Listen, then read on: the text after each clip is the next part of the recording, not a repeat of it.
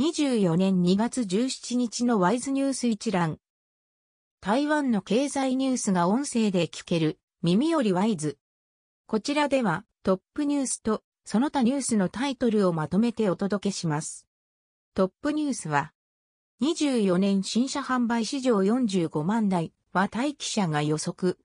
トヨタ自動車の台湾総代理店は待機者の総、総経理は16日、2024年の台湾新車販売市場は45万台以上と予測した。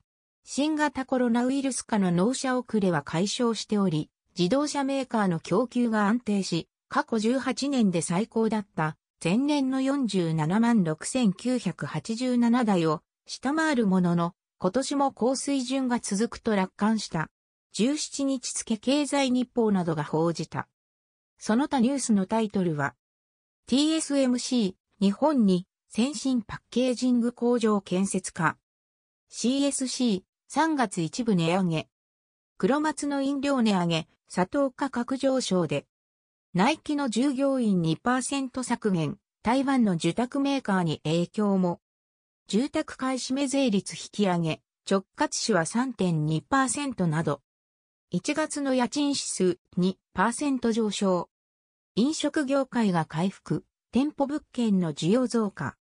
ベトナムツアー参加者に不利益、旅行会社に営業停止命令。1月の日本円両替5割増、円安と日本旅行で。和待記者の配車サービス抑止、ウーバーと提携発表。台湾産豚肉の禁止添加物、他75件は検出なし。台北市のネットゼロ条例認可、地方政府で初。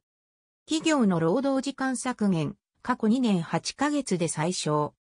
23年税収超過3860億元。インドから労働者受け入れ、基本合意。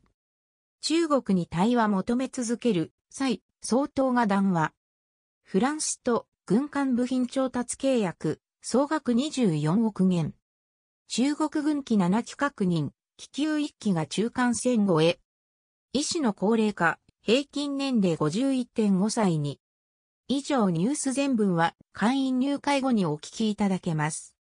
購読、指読をご希望の方は、ワイズホームページからお申し込みいただけます。